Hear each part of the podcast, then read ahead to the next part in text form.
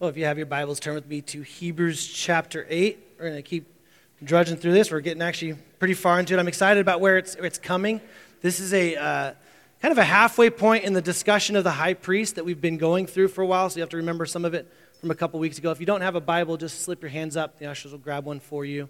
Um, we we have been, we have been working through this, this, this Jesus as a high priest idea, and, and what does it specifically mean for Jesus to be our high priest, and how important is that? And, and we'll actually continue that conversation through into chapter 10 as well. But, but um, this is kind of like every good sermon, it has a, a moment, a pause, where you kind of reflect back on what we've been talking about, and then you go, okay, now this is where we're moving forward. But, but some of the, the context, and as, as Danny taught a couple weeks ago, there are certain words and things that are used in this scripture, and, and the, because of the group he's speaking to, a lot of it just kind of misses us. We, we, we don't really understand the context of, of what he's speaking about because it's, it's, it's a part of a religious system that we never really experienced. Very few of us have any Jewish background and understanding of what, what that means. And that's, that's specifically the group that this, this author is speaking to, trying to, remember, if you remember, fight them with the idea that they were slipping back into a religious system apart from Jesus Christ.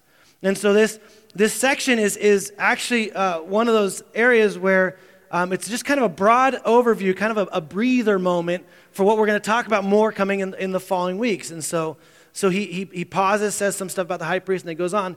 I felt a lot like this. So uh, many years ago, I had uh, the opportunity to, um, I was in sales, and so I sold really high-end home audio and video stuff. And there was a thing, there's a person, there's a thing called an audiophile. I don't know if you know this, okay? There's, there's this person that's like somewhat pretentious, okay? And they, um, and they, they experience pure audio at its best form. They spend thousands of dollars on cables and stuff like that. Well, there was this argument, and this is now dating me a little bit, but there was this argument, and, and it was about um, the, the digital versus analog, and which was better.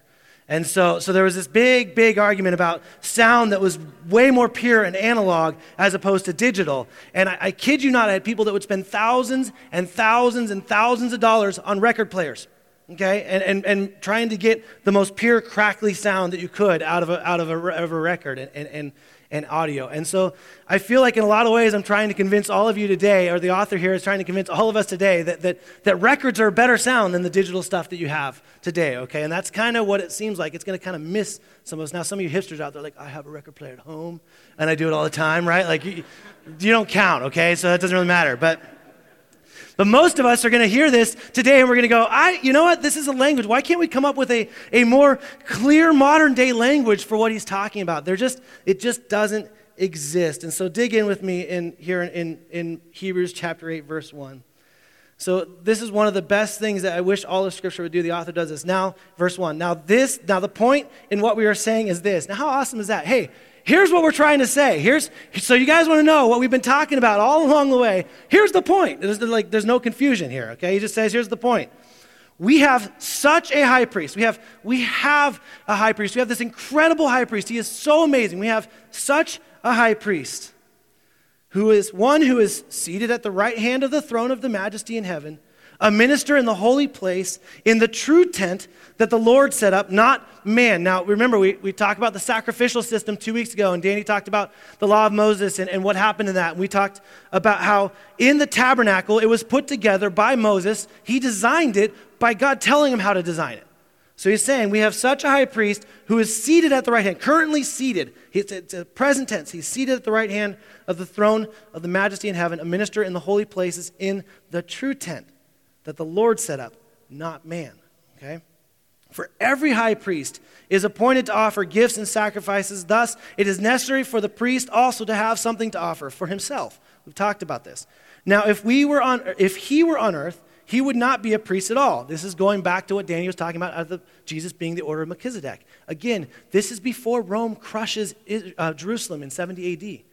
And so the temple and the Levitical system and the sacrificing of animals, that's still presently happening. Why this author's writing this? Okay, he's saying that. He's saying, he's saying he wouldn't even be a priest because Jesus isn't of the, the, the, of, the, um, of the tribe of Levi. He comes from Judah. So he's not, even, he's not even a part of that. So he wouldn't be considered a high priest. But he's not a part of that system. He's before that system, out of the order of Melchizedek. That's what we talked about a couple weeks ago. And some of you are naming your kids after. That's what Danny had hoped for, right? Melchizedek. Little decky. Okay. Um, um, for every high priest is appointed to offer gifts and sacrifices. Thus, it is necessary for this priest also to have something to offer. Now, if you were on earth, he would not be a priest at all, since there are priests who offer gifts according to law. They serve a copy and a shadow of the heavenly things. Hebrews, what they experience, what they're, what they're is they're, they're just showing a shadow. They're just showing a copy of what's in heaven. So this isn't like the, the real, real thing. This is good. It's not bad, but this is not the real thing. He's just kind of recapping all these chapters ahead of time, okay? For when Moses was about to erect the tent, he was instructed by God, saying, See that you make everything according to the pattern that was shown you on the mountain. But as it is, Christ has obtained a ministry that is as much more excellent than the old, as the covenant he mediates is better since it is enacted on better promises. For if that first covenant had been faultless, there would have been no occasion to look for a second. Okay, so this is what he's been trying to say this whole time. Jesus is, is greater than, and he's, he's, he's laying out look, this priesthood and everything that you've done in the sacrificial system, all of those things, Jesus is greater and he's doing a better job of it. And what he offers is hope and joy, and it's something that we should give ourselves to. Don't fall back into this old religious system. And for most of us, again, we don't have Jewish descent. And most of us didn't spend a lot of time making a trek to Jerusalem every year to sacrifice for our sins any perfect, unspotted animal. That's not something that is a context that we understand. But to them, this is a big deal. This is a big deal. He's, he's saying, look, there's, there's, actually, there's actually a fault in the old covenant. Now, it's not the covenant itself, the fault was the people, the people that the covenant was made with. Israelites had failed, they had messed up. And so he's saying, in light of all of this, Jesus is, is it. He's implementing this thing. And then he goes on to quote, actually, in all of the New Testament, the longest Old Testament quote ever out of Jeremiah. He goes in and he quotes this one. He says, he says in verse 8, for, um, oh, sorry, I should start in 7. For if that first covenant had been faultless, there would have been no occasion to look for a second. For he finds fault with them when he says, it's quoting Jeremiah, Behold, the days are coming, declares the Lord, when I will establish a new covenant with the house of Israel and with the house of Judah, not like the covenant that I made with their fathers on the day when I took them by the hand to bring them out of, e- out of the land of Egypt. For they did not continue in my covenant, and so I declare, uh, so I showed no concern for them, declares the Lord.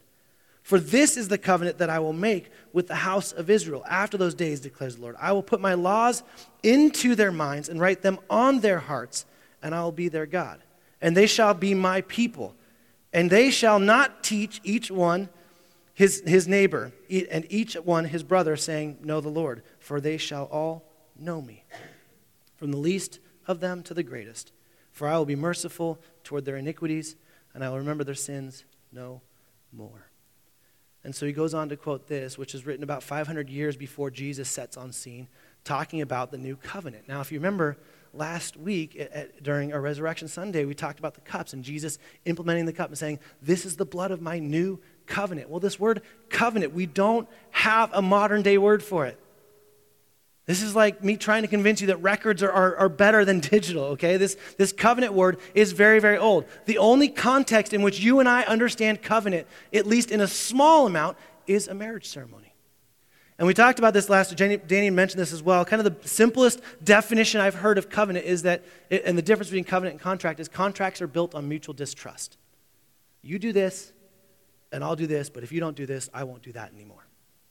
We're waiting for someone else to fail. You don't have a covenantal relationship with Verizon Wireless, okay? You don't. You're just like, hey, if, if you find a better deal, you're going to move on, or if you, you, you don't pay, you're just going to lose your cell service. Like, it's, there's, no, there's, no, there's no binding to it.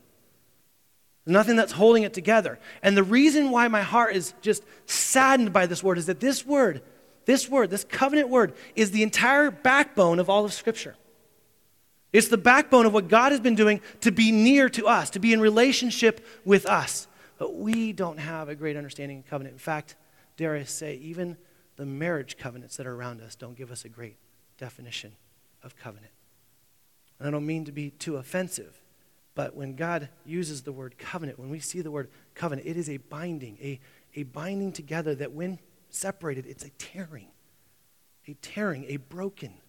And so God's saying, this covenant word, it starts at the very beginning.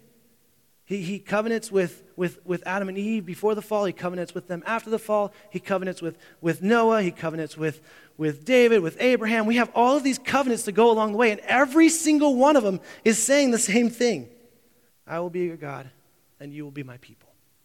I will be your God, and you will be my people. God making a covenant with us, a binding relationship, something that can't be broken.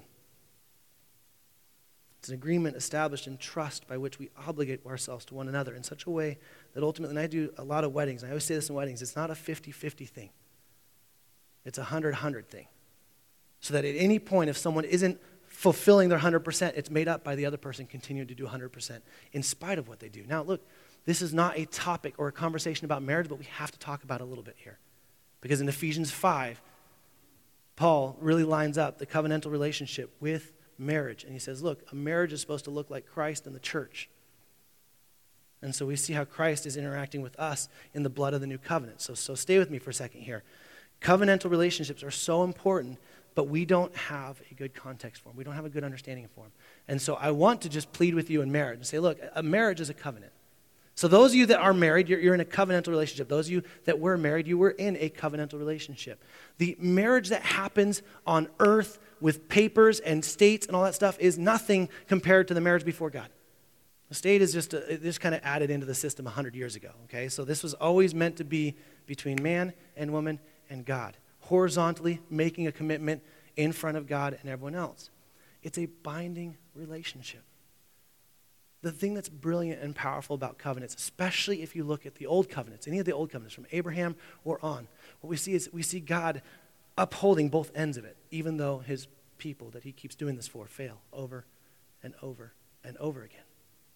We see this, this profound patience and graciousness and love. And the word covenant, literally, all the way through Scripture, is God showing himself, bringing ways for his people to be near him. That's what he's trying to do. And so the, the author is like, look, we have this amazing high priest, and this incredible high priest, and this, incre- this incredible Jesus Christ, this Messiah. He's greater than angels. He's greater than Melchizedek. He's greater than David. He's greater than, he's greater than all these things. And, and we have him. And then he goes on and quotes Jeremiah, which is this promise that I can, I can tell you right now. Every single Jewish person goes, I can't wait for that covenant. Because honestly, they found in the Mosaic covenant, in the Old covenant, in fact, this word covenant really is where we get our word testament from. So really, it should say Old Testament, and New Testament should actually say Old Covenant, New Covenant. That's the same word that's used there. It's just tied together, this binding in place. And so he, every single Jewish person under the Mosaic law under, understood that covenant relationship with God, that God said, You will be my people, I will make you a whole people, you're set apart from the world. It's a, it's a continuation, a following of the Abrahamic covenant, where Jesus said, I will bring you more descendants than there are sand on the the beach. And so each of the covenants, what we see in all of them, in fact, the only covenant that we see in all of Scripture, there's about nine or eight kind of big covenants. The only covenant that we see that doesn't necessarily get replaced by the other one was, is the, and this is hard for me to say, it's the Noahic covenant. I, they always add IC at the end. I found out that's because it's of them. It was a covenant made with Noah where he said he will no longer flood the entire earth. That's the only one that we kind of see still just kind of sitting in place. Every other covenant has been fulfilled by a new covenant. The covenant takes it over and kind of continues it and moves forward. And that's what happens. Think about this this way, guys. We are in the new covenant. There will be a new covenant for us after the new covenant. In, in Jesus' glory, there will be another promise of, of, of God and his relationship. And so this, this language, this covenant language, is it's not a, a contract, although every single covenant that's made from Abraham, David, all of these ones, the, even, the, even the Mosaic covenant that happens for the people of Israel at the Mount Sinai with the, with the tablets that are written on stone, all that stuff, even that covenant, it talks about when we covenant, we commit ourselves to this. There are kind of expectations on how you're going to operate in those. There's kind of this, this thing. Now, let's, let's look at the marriage relationship. Now, I covenanted before the Lord that I would marry Jen and love her until death do I part, and that I would do the best way I can to lead her like Christ. I fail at that miserably on a weekly, daily, hourly basis at times. But I'm still in. Now, I could say, well, I made that covenant back in that day, so because I made the covenant, I don't have to do anything. I stood on the altar, I said, I will, I will love you forever, Jen, that's great. But I'm just, I don't, because the covenant, covenant is binding, I don't have to do anything. I'm just gonna like, I'm gonna go like play video games and dis- disconnect from my wife and never be present and never, ever, ever, ever do anything to show her that love. That would be foolishness. Some of you have unfortunately, sadly experienced marriages like that. That's not the relationship. The covenant is still in place, but there are still operating parameters within the covenant. Picture adoption. If you were adopted into a home as, as a child, you get adopted in, you now have parents. You have parents. There are parameters in which you are to operate within that family. And say, hey, this is what we do. This is, you know, we, we eat this way. We, we choose to do this, or whatever it is. These are kind of the household rules that are in place.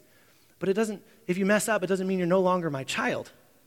The sad thing, and this is what, this is the disconnect that you and I get. The sad thing is that when we look at it compared to in a marriage, we see marriages ending all the time. And so we see covenants not lasting. And so Jesus, through the Apostle Paul, inspired by the Holy Spirit, aligns our relationship with God through marriage as a perfect image of what it looks like, and yet we continue to mess that up. And now, why is this important? Why is covenant important? Because, really, really, one big reason because God wants a relationship with us. And that is so key for us to hear because when you look at all of the external laws, the 600 plus laws that come through the Mosaic Law in the Old Testament, you think it looks like he's like, okay, here's all the things I need you to do so that you can be in relationship with me. And it's not that. What he's saying is, in relationship with me, this is how you are to operate. And so we see covenant as God wants relationship with us. Now, here's what's beautiful about what the author is saying here is he's not saying that this new covenant is another way for God to be with us. Instead, he's saying it's new covenant, which is through Jesus Christ, which brings us to God. It's the first covenant that that happens. Where it's no longer God creating a space, a holy place for him to, to dwell on earth in this, this innermost place in the temple or the tabernacle where he's going he's gonna reside, and then once a year we can atone for that. It's no longer that. It's us being, like we talked about a few weeks ago, tethered in the holy place through Jesus Christ to the throne room of God. And so now, in the new covenant, when Jesus picked up that cup at the Last Supper, right before he went to the cross. And he says, This is the blood of my new covenant, which we are going to talk immensely about next week. He said this I want relationship with you. Yeah, yeah, there are, there are many ways in which that our relationship will play out. Yes, you will spend time with me. Yes, you will, you will obey me. J- John 15 says, If you love me, obey my commands. So, yes, yes, those things will happen. But it's not about those things, it's about the relationship. In essence, when Jesus picks up that glass, you know what he's saying? He's saying, Will you marry me? you know what breaks my heart, guys, is that we don't hear that as powerful as it should be because of our dysfunction of marriage. Jesus is literally picking up the cup and saying, My blood, my blood, will you enter into a marriage relationship with me? Where it's no longer God finding ways to come dwell with us. Instead, I'm just going to take you up to the throne room of God. You and me, we're going to we're gonna, we're gonna be tied together. We're going to be bound together in an unbreakable covenant. Bound and I'm going to put you in the throne room of God. And you can stand there all day long because of me and what I have done for you. See, the reason why covenant is such a beautiful word is the very reason why we struggle to understand it. Because when we hear covenant, we see the broken marriages in covenantal relations. But when God uses the word covenant, there is no breaking it. We have seven covenants before this one, before the new covenant, where we've seen God faithfully fulfill fulfill, fulfill. He has never fallen short. So when you and I come to a new covenant relationship with Jesus, when we come to the cup, when he sets up and says, "Look, I will I want to marry you," and we say, "I do." Oh, guys, that's a, that's that heart change that Danny was talking about 2 weeks ago. That's that new creation that we were talking about last week. When we enter into a covenantal relationship with God, there is no breaking it. You don't have to hold your breath and hope that he doesn't find something younger or cuter than you. You don't have to hold your breath and, and wonder if you're going to just mess up one too many times that he's going to walk out on you. You don't have to, to wonder anymore. Is God in relationship with me when he's already proven he has done everything to be in relationship with you? He didn't hold anything back. And when, when Jeremiah, inspired by God, utters those words 500 years before Jesus, it's a breath of fresh air. There's a better covenant coming, there's a relationship coming that isn't held up by us hoping that God will somehow dwell with us. Instead, He is going to dwell in us. He's literally going to put His Spirit inside of us. He's going to break all the boundaries. And it's no longer an external relationship, it's an internal one. One scholar wrote it this way And so we are to see ourselves now as a people of the new covenant, in continuity with the covenant of grace pronounced to Abraham in fulfillment of the covenant of the law that worked out with Moses and at Sinai, with the typological fulfillments and explicit fulfillments now at the end of the age in the fullness of time, until we finally land in the new heaven and the new earth, the home of righteousness, the end of all the covenantal promises. See, we get the honor and the joy in history to be here today where the only covenant we have to worry about and think about and, and spend time is is the new covenant. It fulfills everything that happened in the old. We'll talk more specifically next week on how that is fulfilled. But, but I, don't, I, don't, I don't know if you've ever sat, and maybe it's a little weird for some guys, and you'll be like, Jesus wants to marry me? That's a little weird.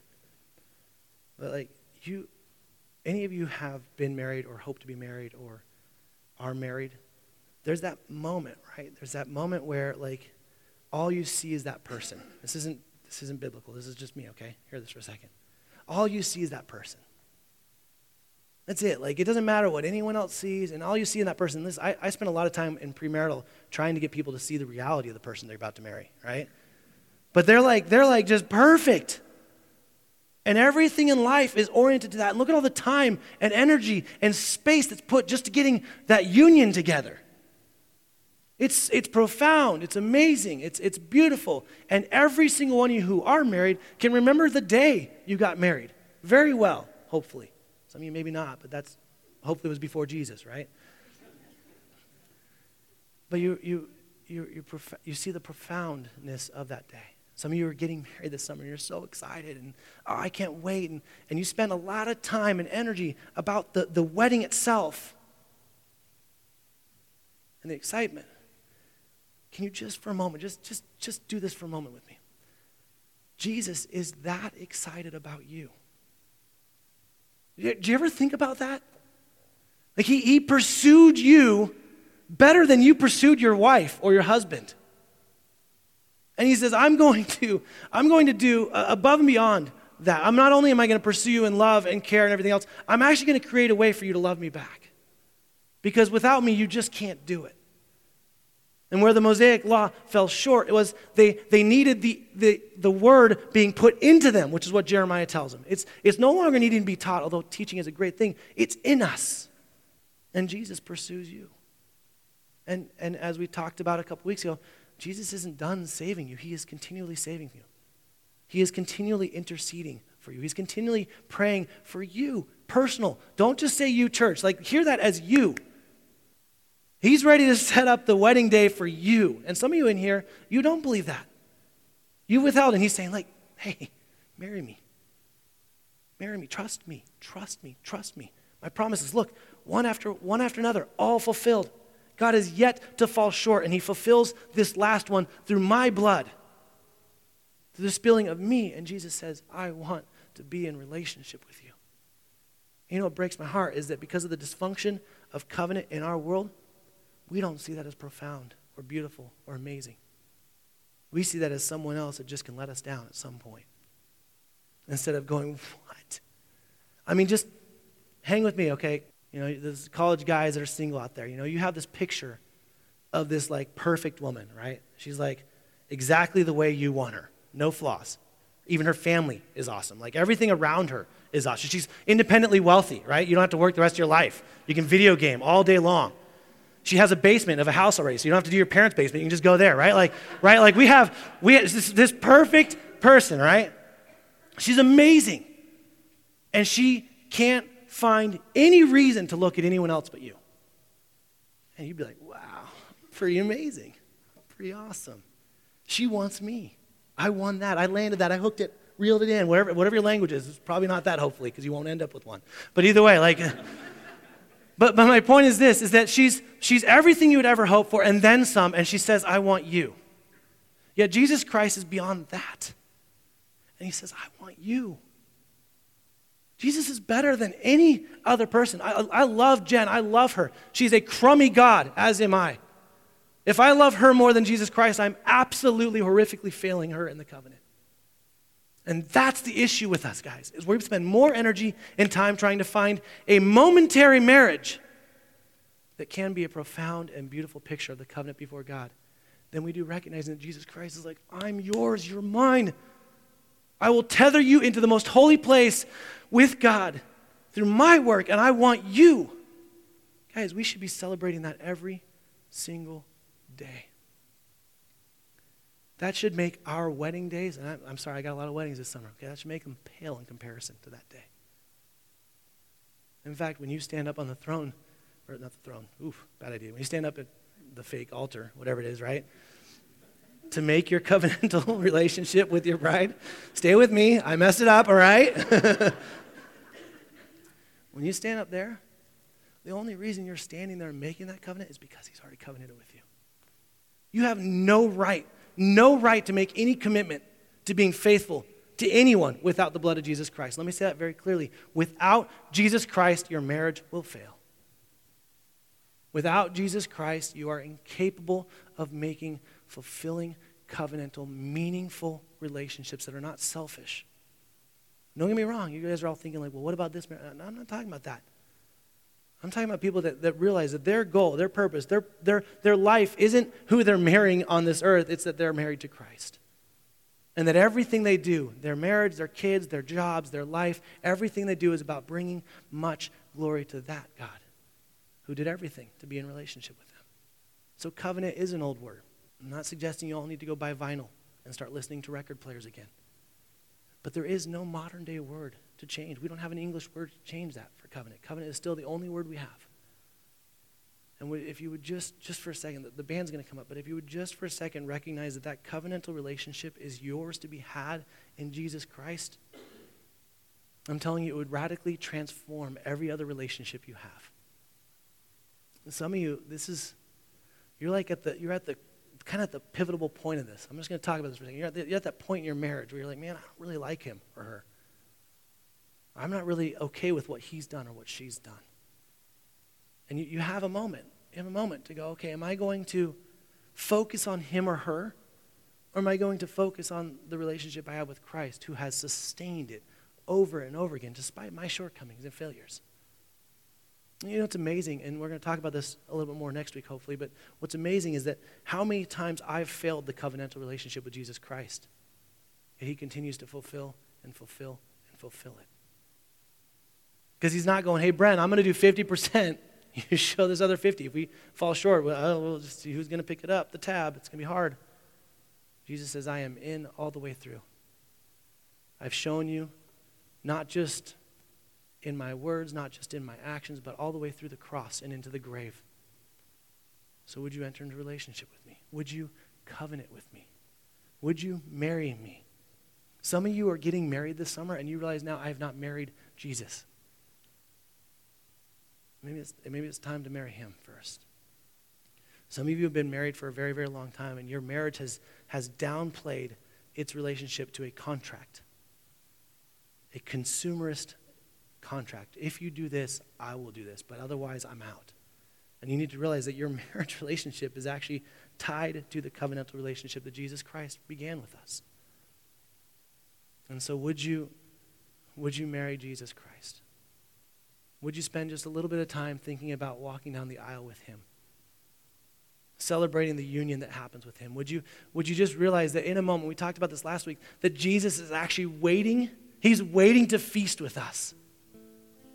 In heaven right now, He's waiting to feast with His kingdom, with His covenantal people, which make up all of us that have submitted our lives to Jesus Christ.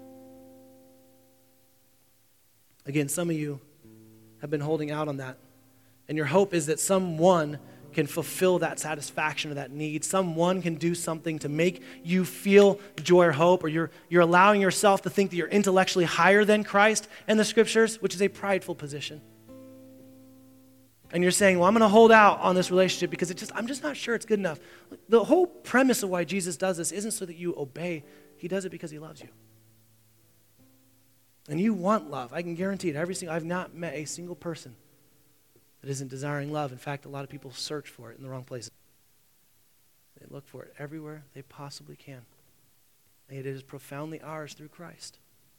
And as we hit this middle point in this high priest discussion, as we go a little bit further, the author so badly wants us just to pause and say, look, Jesus has done everything. It's no longer is God going to dwell with us, He has brought us to dwell with Him. It's no longer is there all these things that are in place. Instead, it's just God has actually taken on both ends of the covenant, which we'll talk about hopefully in the coming weeks. Where He has fulfilled both the expectation that we would be perfect by the law, and He's also fulfilled the full punishment that we deserve for not following the law. And in an instant, He has married us. And guys, I, I'm telling you right now, like I remember my, my wedding anniversary, which you should. But the better date to remember is the date that you entered into that covenantal relationship with Christ. And some of you are like, well, I just don't know if that's really happened. Then do it. Submit. Fall down on your face. Say, say, Lord, I want nothing but you, and I don't even know how to do that. I'm so confused by it. I don't get it. Just fall down on your face and say, God, I want you. I want you more than anything else. And then turn to the person next to you and say, Hey, I, I want Jesus. I don't know how to do that. Help me. And pray, Heavenly Father, we thank you for giving us a covenantal relationship. God, forgive us for, for destroying that word. God, I just want to pray specifically for a moment, just for marriages that have um, every single th- reason to fall apart right now. God, would you sustain them? God, for the marriages that have fallen apart, would you restore them? Where you can, God, would you do a mighty work? So that at the end of the day, we don't see marriages, oh, they really love each other. We see marriages and we look at Jesus and his church and go, that's what it's supposed to be. And God, forgive us for not recognizing how profound it is to be asked to be married by Jesus Christ. But God, may we just say, I do. Nothing but I do. As, as, we, uh, as we live and breathe and think, and as you're sitting here as I'm praying, I just, I just encourage you, just in your, in your, in your head, just say that. Just say, I do. Just say, I do. It's Jesus. His hand is out, his heart is there, and he's saying, I am yours, and you are mine. Marry me. And he wants the most intimate relationship with you, so intimate that you are uncomfortable and you're actually shrinking back because you're afraid of that intimacy. Don't let yourself do it. Just say, I do. Heavenly Father, we do. Because Jesus gave us the ability to do so. It's in His name we pray.